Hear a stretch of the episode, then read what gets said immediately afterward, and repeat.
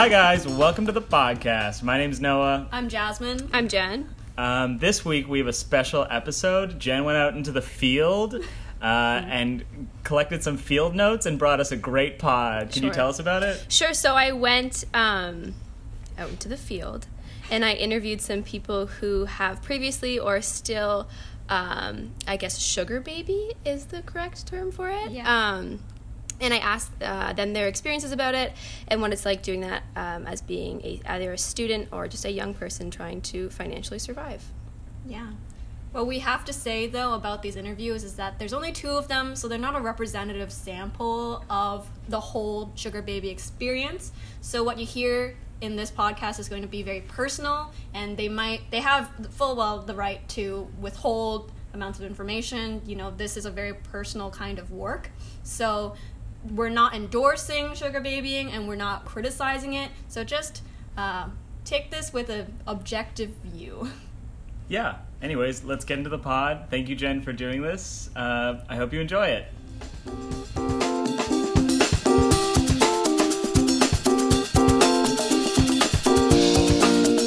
All in all, we at the Strandcast want to let you know that these interviews are not representative of the sugar baby population, as they're just two voices in a much greater community. Our two guests did not particularly engage in sex work, but we wanted to let you know that sex work is just as valid as any other profession. When you listen to these interviews, please keep in mind that there are very complex and private lives that people lead, and we are not here to promote nor criticize the sugar baby lifestyle. Thank you. Thank you so much for uh, joining me today. Yeah, no problem. Uh, so the first question I wanted to get into was how did you get into being a sugar baby? Uh, so like when did you start and what were your motivations? So, honestly, it was a weird situation. Like, I wasn't searching for it, I just kind of like stumbled upon it. He actually, this sounds so odd, but he's Just my it. neighbor, Right. like a couple streets down from the house that I live at. And, uh, again, this sounds terrible, but I grew up with him basically. He was a couple years older than I was, so um, when I was starting high school, he was finishing high school. So I remember him from that. And I guess one day he was walking his dog and I was outside, like waiting for an Uber. And he just approached me and was like, hey, and kind of like gave me a spiel, like, oh, if, if you walk my dog with me, then I'll pay you. Mhm. And that was kind of like the beginnings of what started to happen. Right. And then what was your reaction to that when he said it? I was like, uh, first thing, obviously, you think, why would you pay me for walking your dog with you? So it was kind of unsettling because I've never like experienced that type of like interaction before, where someone just wanted to pay me for my time. But um, no, of course, you know, I'm like, okay, free money. Like it's an extra couple bucks, and he didn't tell me, you know, how much he was gonna pay me or whatever. I was thinking, you know, whatever. Yeah. I'll walk the dog with him like fifty bucks, and then we walked the dog for the first time, and he gave me like two hundred fifty bucks for it Just for spending time for with him. just literally for spending time with him, walking the dog for like 20 minutes with him. Right. And did you ever feel uh, when you were walking the dog with him that that it was going to escalate in any way to anything sexual or just more than walking a dog with him? Like I- I'd say I'm a I'm a pretty forward person, so I I think it was the third or fourth time that I was hanging out with him. I just let him know that if you want anything else from me like in a more intimate way, like I you know I can't I'm I'm a lesbian. Yeah. So obviously I wasn't interested in that no matter how much money, you know what I mean? Right. Um, but I let him know, and he was totally fine with it. I guess he just kind of lonely guy needed to spend time with some people in his life. Um, I know through previous conversation with you that it did escalate to sending pictures. Yeah. Um, did he bring that up or did you? So he, and by pictures, it wasn't like naked photos of myself. It was, you know, like a photo of like me chin down in like a tank top and like a pair of shorts or like um like a swimsuit top and you know a pair of jean shorts in the summer like that's really all it was um but he would buy well offer to buy me bathing suits or like buy me clothes and then i would just have to send him pictures Of and you? he'd send me money for each picture but it was either you know, what I just said or a pair of jeans and a sweater. Right. Um, but it was clothes that f- he would buy for you to wear in the pictures. Yeah, yeah, yeah. So it didn't Right. didn't matter if it was, you know, like a bra and whatever. It wasn't. Mm-hmm. Didn't get that way, but um or um like a sweater and leggings. Mm-hmm. Either way, if he was buying it for me, he just wanted pictures. So he'd buy the clothes and then he would buy the pictures basically. And did was there ever a set amount of money that he would give you for either when you would just hang out with him or when you would send him pictures? Um, it was more of like, I guess, what the picture was and where it was. Like, if it was obviously like a swimsuit picture, mm-hmm. which I guess you could say it's decently provocative, but Right. depending on if it was that, then I'd get maybe like 300 bucks for a picture. Or if it was a pair of leggings and a sweater that he'd bought me, or mm-hmm. you know a pair of dress pants and a blouse, it would be you know 150, 200. Right. And I do want to go back to the fact that this was a man that you've known Yeah. For. And so, do you think because you knew him and already had kind of an established uh, platonic relationship, is that fair to say? Oh yeah. Bef- uh, before um, any of this happened, um, can you explain how maybe that factored into if there was a power dynamic into your relationship uh, with him right now, and if that ever helped with maybe setting boundaries for your interactions now? like I feel like in us being like platonic to start off with before or even like first money exchange or anything like that um me knowing him really helped me be able to like lay down my own kind of set of rules with him right. like I feel like he let me kind of have the power in, you know, like what we were doing when I was hanging out with him. Which hanging out with him, we only walked the dog. Right. Like I'd never go to his place. He'd never come to mine. He'd never pick me up. It was just walking the dog, or like what I'd send him when I'd send him it. Um, I would never really ask him for much. Though that's the only thing. Like I wouldn't go out of my way to be like, oh, you know, I'm I'm really I need three hundred bucks. Like what can I do for three hundred bucks? It was never like that. It was just he'd message me, how are you doing today? Okay, um, do you want to shop? I'll give you some money to shop. Or um, is when's your phone bill? I'll pay your phone bill. Or um, you're going downtown with a couple girlfriends. Let me buy their drinks and your stuff. You know what I mean? Right. So I, feel like I really did have a hold of the. I was mm-hmm. more swayed in the power dynamic than he was. Right.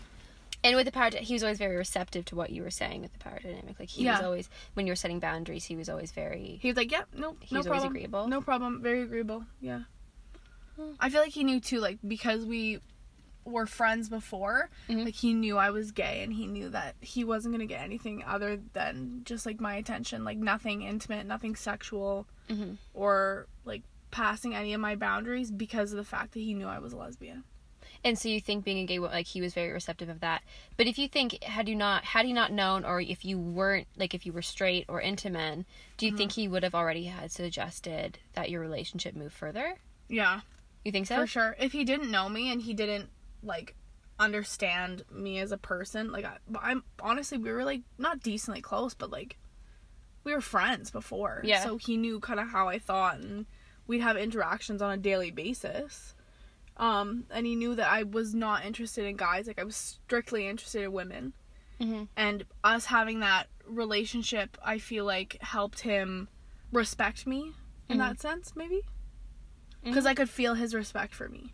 Like I knew that he'd like want more out of me, but he would always kind of like go with whatever I was saying and whatever I was okay with. Right. If you had, say, a sugar mama, I love that. right? Like if you had an older woman um, that maybe you weren't necessarily attracted to them, but they were doing the same thing as in giving you money, and they proposed um, sexual interactions, would you do it? Like I feel like me personally, like again, like I Mhm. That's so tough because I wouldn't call myself like that leans into like prostitution. You know what I mean? Right. um obviously when there's like money exchange it you are like Mhm. being i hate to say it but being a sugar baby like you're selling yourself you're Yeah. not selling you, do, you could not be selling your body but you're selling yourself as in like your time and things like that Yeah. but for me like i have to be romantically linked to someone to Mhm. have some sort of like sexual desire like sexual connection with them Mm-hmm. and I just I cannot even now thinking if if I was with a woman who was my sugar mama, you would say. Yeah. Um, I don't know if I could do it.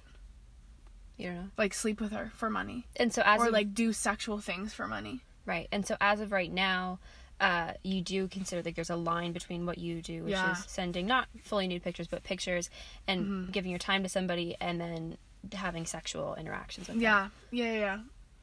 I don't know, but then again, too, like people always say, you know, you dip your toes in the water and you like it sometimes, and then you keep going. I don't think I could do that. I know people. I have friends who do that, and they, you know, they send other stuff and they go meet up and whatever, and they're making a lot of money, a lot of money, like big money. Yeah. But it's just not something I don't. Morally, I don't think I could bring myself to do it. And do you think, um, being a young person, I know you're not in school right now, um, and obviously just kind of having a uh, not great financial status, Mm-hmm. um, struggling. I know you live in, with your parents right now, Oh yeah, yeah. and like you have you want to move out, but obviously money is an issue. Yeah. Um, do you think it has made you more comfortable um, with being a sugar baby in the state that you are now, or that you were? Um, just being a young person trying to survive and live uh, in the world right now, it is something like it, it, it has that is a large enough motivation to um, bring you to where you are right now. Yeah, like obviously when you're, you know, in your early 20s and you're fresh out of school and you have student debt up your ass and you're trying to find a job and you know all those factors, it's kind of like whatever you can get, you take it right now. Mm-hmm.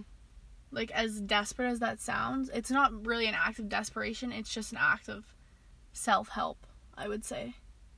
Like if I can honestly take an extra couple hundred bucks a month, I will 100% do it like I do for someone who's out of school and I have a job. It's a good job. It's just you know not exactly where I'd want to be. Mm-hmm.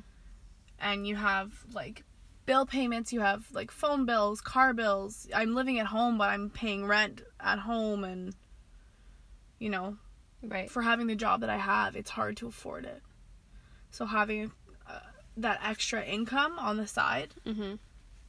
is um it's a driving force yeah And how do you feel about the way that sugar babies are portrayed, uh, like in media right now? um i feel like in media usually like people who are labeled sugar babies they only i guess broadcast the ones who are oh i get my lips paid for and i get my nails paid for and i'm getting a boob job and you know what i mean that type of like stereotype they stereotype it Yeah. Like who girls who just do it for like the luxurious things in life. they really do stereotype that. Even the name, like sugar baby, yeah, right? quite it, yeah. it just sounds like something and I feel like when it's portrayed like that, a lot of people mistake it for like prostitution. Mhm. There's different I'd say different I, I'm not gonna say like I'm not I'm by all means not an expert in this. I I dip my toes in and I do it on the side lightly, not even half the capacity that other people do it or how I could be doing it. Mhm. But you know, some people need shit paid for, and that's kind of a resource that people will go to sometimes. And in the media, people automatically go to, um, oh, they're they're sleeping with these people for money, or and like where know, the they're money doing is going. absurd things for, um, yeah, where for where the money's going. It's like people think that it's not something for self help. A lot of people do do it for self help for like the extra cash flow, Mhm. and it's not. And people do it like how I do it, where it's just you know you're giving your time and you're giving your company and you're not doing anything. I guess to harm yourself. I also think too, um, there's something about um, because we've come from similar backgrounds. I would say of like um, middle class, as in yeah. uh, we have people who will help us if um, we can't for whatever reason, and I'm talking financially. Yeah. I think when somebody he- like obviously our our support system isn't giving us everything. Like we have to pay for most things ourselves, such as like you just said you were paying rent at your parents' house. But I think too. Do do you think that because you come from, I'll, I'll just I'll like overarchingly classify it as a middle class background. Yeah. Um, that people assume that when you are being a sugar baby and getting money for those things, that it is just going to superficial things like clothes and Yeah. not trying to say those are superficial, but in I think No, but I agree with you. You know what I'm That's- saying? That's shit like that Because not you're not- necessities. It's like living on a street, homeless, like people kind of assume that um, Yeah. you're doing it for a mix of attention yeah. and for um, superficial wants. Yeah, but also too like keep in mind like nobody ever knows really what goes on behind closed doors. So for me that's how I get past when people think like that. I'm Right. like whatever you can say whatever you want. You don't know how I you don't know how me and this person interact. Right. You know, you can think whatever you'd like. You don't know how I'm what my financial life is like, how I'm you know, staying afloat basically Mhm. and what that money's going towards and what I need that money for. I'm a lot of it also too. Sometimes when I'm good for money for a month, sometimes when I um when he pays me, I'll put it into an education fund if I want to go for more school or I'll put it into my um retirement savings. Mhm. So it's it's never going I get it. When he buys clothes and shit like that, that's him doing it. I'm I'm not receiving the money and then going and buying clothes Right. he'll do that. When I get the money myself, nine times out of ten, it's to a bill, it's to my food, or it's to savings. Right. So, but people don't. People never think of it like that. Well, thank you very much for um, joining me today. You're welcome. Thank you very much.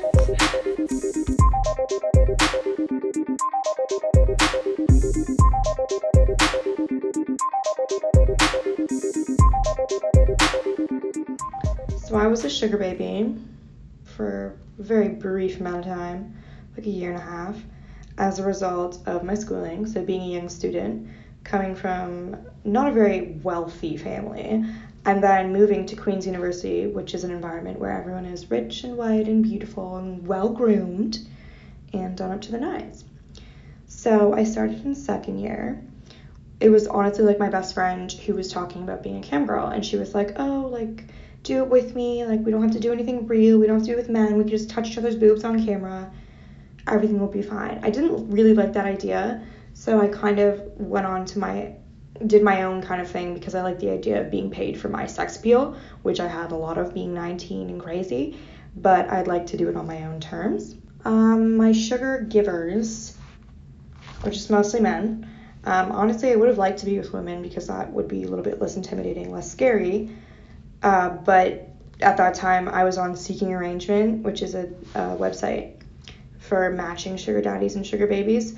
But it seems as though there was really only men or who credible men on that website. All the women looked kind of iffy.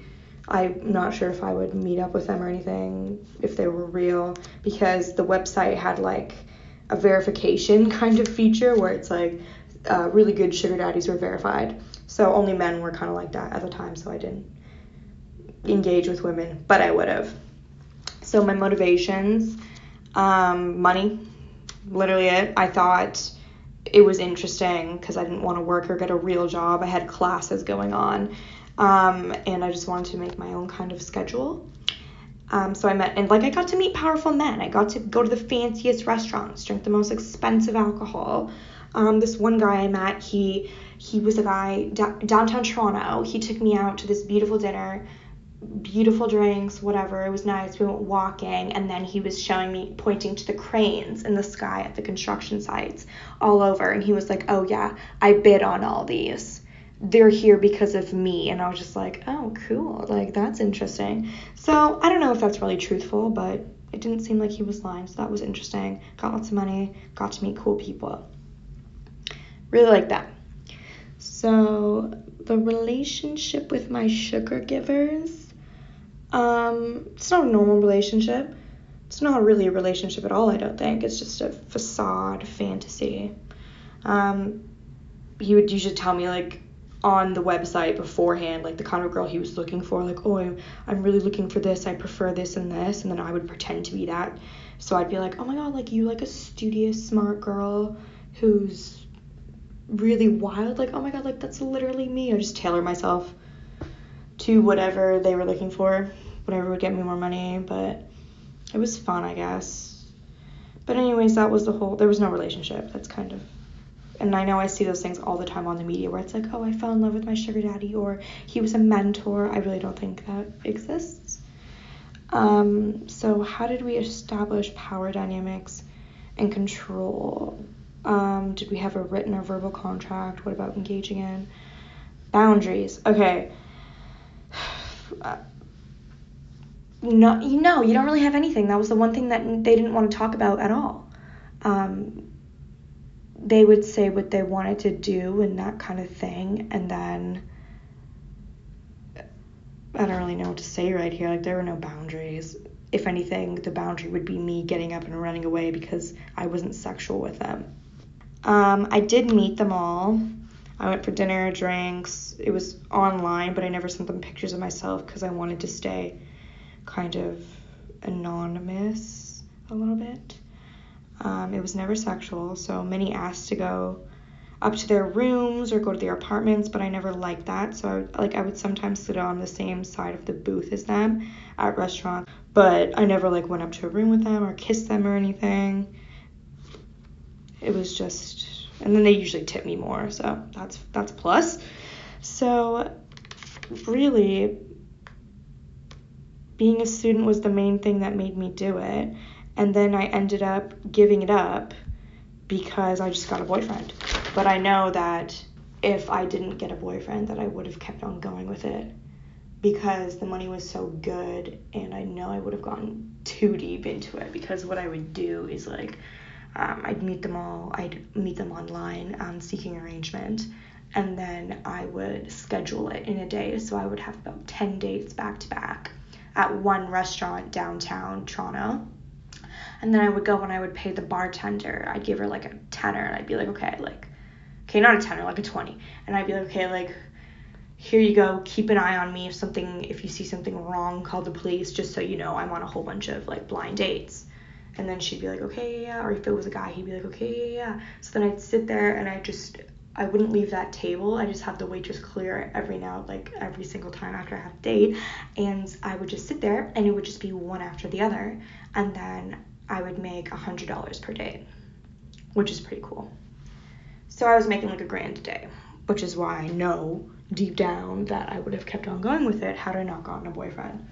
Um, yeah, it was honestly, I, I did it because I, I wanted a little bit of extra money. I didn't want to get a real job with a schedule, which I probably could have, but just decided not to.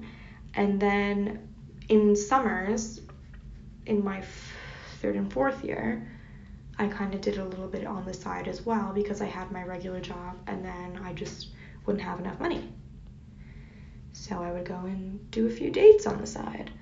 But honestly, it was a great, great thing because I got to get my nails done, live frivolously, and nothing really ever happened to me bad. But I know that's a lot better than a lot of other girls can say.